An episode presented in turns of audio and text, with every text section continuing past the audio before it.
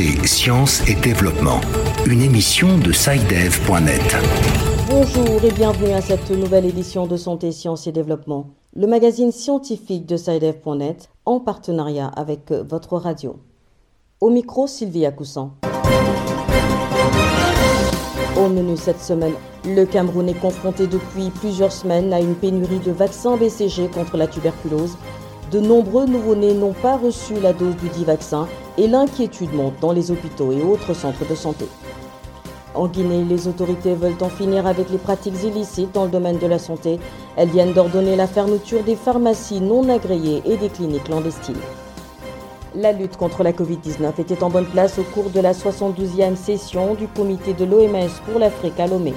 Dans ce magazine, nous évoquerons les stratégies ayant permis au Togo de mieux gérer l'évolution de la pandémie. Qu'est-ce que la thrombose? Comment la soigner? Les réponses dans notre rubrique Kézako.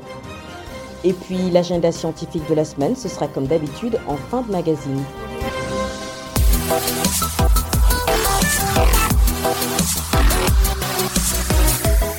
Bienvenue à tous. Le Cameroun fait face à une pénurie de vaccins BCG contre la tuberculose. Depuis plusieurs semaines, de nombreux nouveau-nés n'ont pas reçu la dose du dit vaccin. Pour l'instant, les autorités sanitaires ne se sont pas prononcées sur cette pénurie. Dans les hôpitaux et autres centres de santé, l'inquiétude monte. Les explications de Béatrice Cazé à Yaoundé. Le vaccin BCG contre la tuberculose est quasi introuvable dans les services de vaccination des hôpitaux et centres de santé du Cameroun. Cette rupture est observée depuis plusieurs semaines, confie Nadège Tsangou, responsable de la vaccination dans un centre de santé de Yaoundé. Ça fait déjà 6 semaines, BCG en rupture. Et il y a des enfants qui ont déjà eu 6 semaines sans BCG.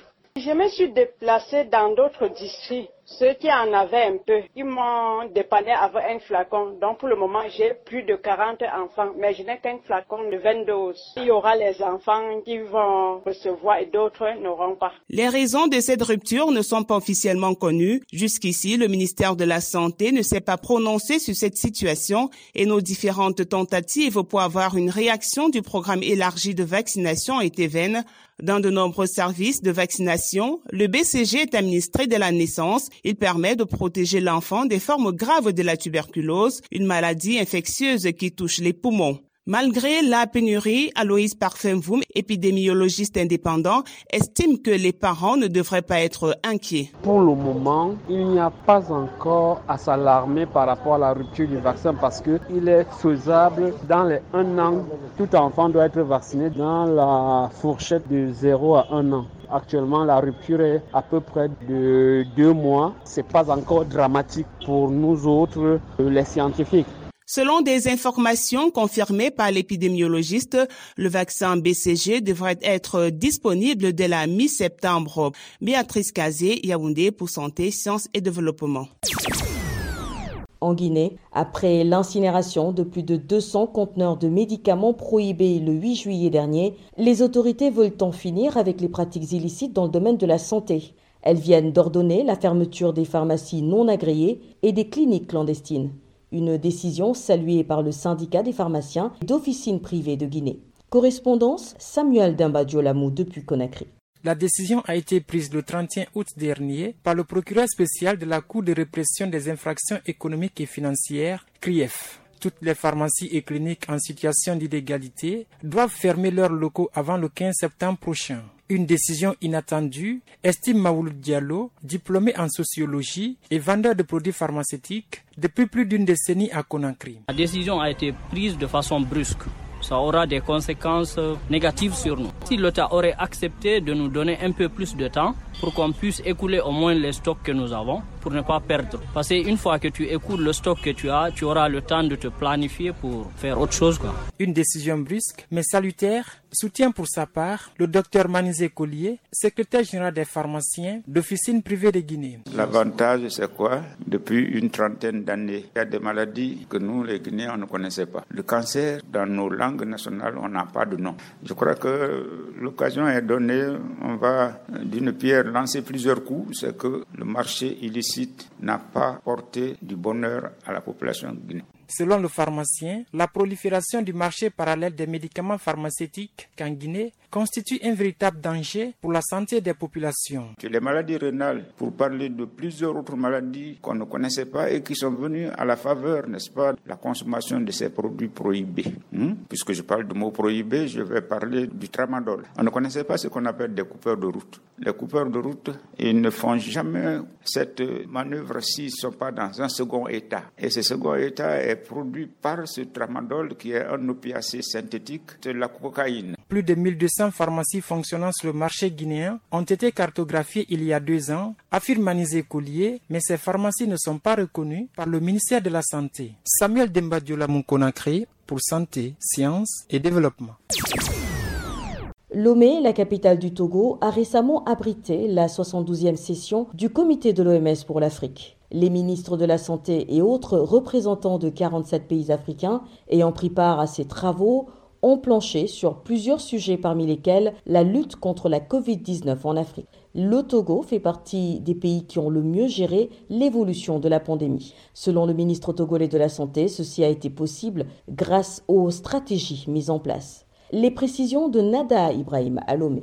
Plus de 2 ans après l'apparition du premier cas de Covid-19, le Togo a su faire face à la propagation de la maladie. Ceci grâce aux actions mises en place par le gouvernement. Le ministre de la Santé, de l'Hygiène publique et de l'accès universel aux soins, professeur Moustapha Mijiyawa, lors de la conférence de presse organisée dans le cadre de la 72e session du comité de l'OMS pour l'Afrique. Le monde ici est au courant des dispositions qui ont été prises, la mise en place d'organes, le renforcement du système de santé, les équipements des centres de santé et en dehors de ça, bien évidemment, tout ce qui est du matériel relevant de la lutte contre la COVID-19, que ce soit le matériel de protection ou la vaccination, où aujourd'hui nous avoisinons les 40% de la population cible. Même si le taux d'infection à la COVID-19 est aujourd'hui à la baisse, les autorités togolaises restent prudentes. Avec le Botswana, la Mauritanie, le Niger et le Nigeria, le Togo fait partie des 5 pays qui bénéficient de la mise en œuvre de la nouvelle stratégie de l'OMS visant à transformer la sécurité sanitaire et la riposte aux urgences dans la région africaine au cours des 8 prochaines années.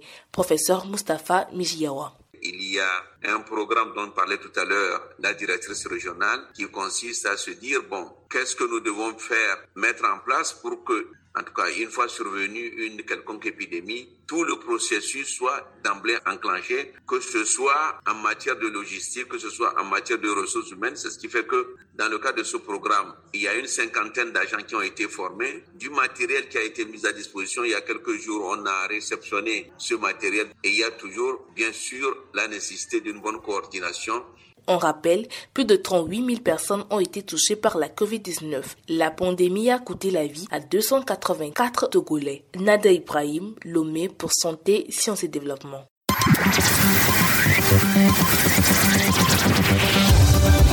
Kézako, qu'est-ce que c'est ?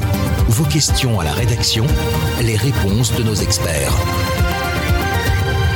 La question de cette semaine nous vient du Burkina Faso, écoutons-la.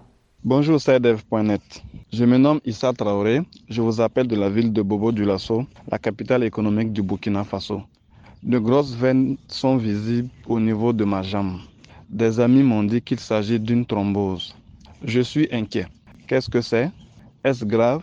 Comment la soigner ? Rendons-nous tout de suite à Ouagadougou où nous attend Abdelaziz Nabaloum, notre correspondant sur place. Bonjour Abdelaziz. Bonjour Sylvie, bonjour à tous les auditeurs.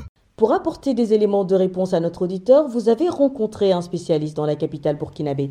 Pour répondre à la question de notre auditeur, nous avons rencontré Dr Nana Simplice. Il est cardiologue à la Polyclinique Internationale de Ouagadougou. Quand on parle de thrombose, il faut voir d'abord un concept un peu plus large. Ce concept-là, c'est la maladie thromboembolique veineuse. Et cette maladie regroupe en fait 3 entités. La première, c'est ce qu'on appelle la thrombose veineuse profonde, généralement des membres inférieurs. Ensuite, il y a l'embolie pulmonaire, qui est pratiquement indissociable de la thrombose veineuse. C'est une des complications de la thrombose veineuse profonde. Et ensuite, une complication un peu plus dans le long terme qui rentre aussi dans le cadre de la maladie thromboembolique veineuse qui s'appelle la maladie post-phlébitique. Donc vous avez ces trois entités-là, notamment la thrombose veineuse profonde, l'embolie pulmonaire et la maladie post-phlébitique qui sont regroupées sous le terme de maladie thromboembolique veineuse. Il y a des conditions qui doivent être réunies pour qu'apparaisse la maladie thromboembolique veineuse. Et ces conditions-là, généralement, il y en a trois regroupées sous le terme de triade. C'est la stase qui est en fait un ralentissement du flux sanguin. Après, vous avez ce qu'on appelle la lésion, lorsqu'il y a une lésion, une effraction veineuse. Et ensuite, le troisième élément de la triade, c'est les troubles de la coagulation, notamment l'hypercoagulabilité. Donc, ces conditions-là, chacune, en fait, dans une implication plus ou moins grande, va favoriser la survenue de la maladie thromboembolique veineuse.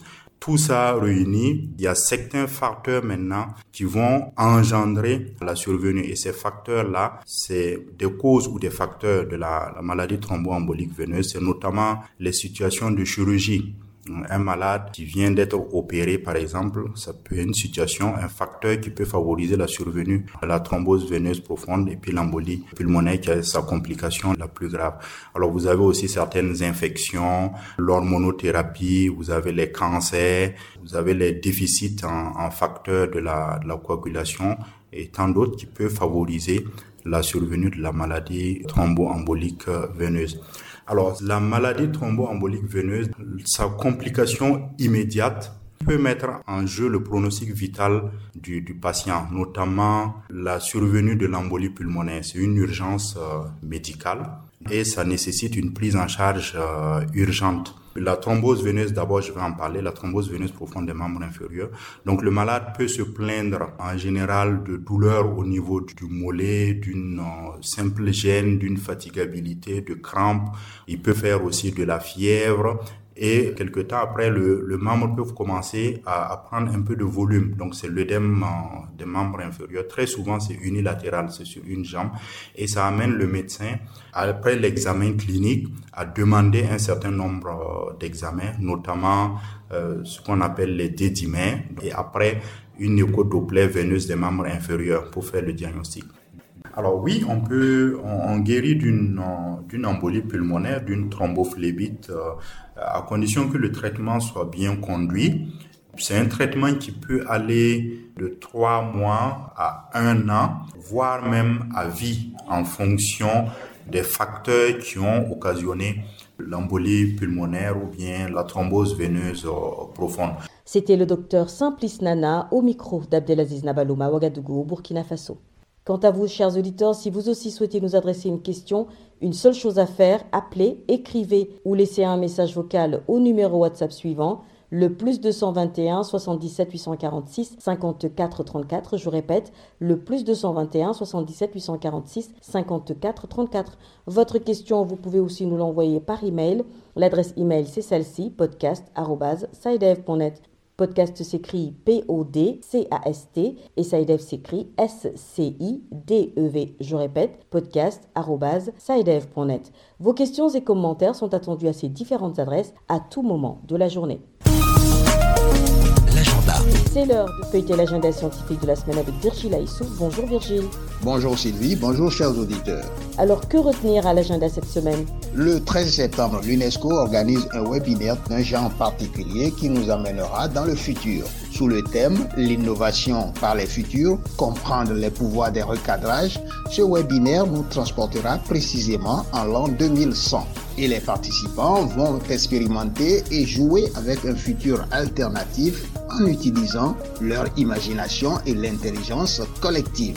Renseignements et inscriptions sur le site www.unesco.org. Ensuite, le premier forum mondial de la décennie des Nations Unies pour l'agriculture familiale se tiendra du 19 au 22 septembre. L'événement en ligne sera l'occasion d'examiner les progrès réalisés dans la mise en œuvre de cette décennie des Nations Unies pour l'agriculture familiale d'en fixer les priorités, stimuler et renforcer l'engagement et la collaboration entre les acteurs clés. Le 16 septembre, c'est la journée mondiale de protection de la couche d'ozone, ce fragile écran de gaz qui protège la Terre des rayons dangereux du Soleil et préservant ainsi la vie sur notre planète. Autre journée mondiale, celle de l'arthrose, le 17 septembre. Voilà Sylvie, c'est tout pour cette semaine. Merci Virgile. Merci à vous aussi, mesdames et messieurs, d'avoir suivi cette édition de Santé, Sciences et Développement qui s'achève. Rendez-vous la semaine prochaine, même heure, même fréquence. D'ici là, portez-vous bien. Cette émission est disponible en podcast sur le site SciDev.net/fr. Cette émission a été réalisée sur financement du CRDI, le Centre de recherche pour le développement international, un organisme public canadien. Le CRDI investit dans le savoir, l'innovation et les solutions afin d'améliorer les conditions de vie dans les pays en développement.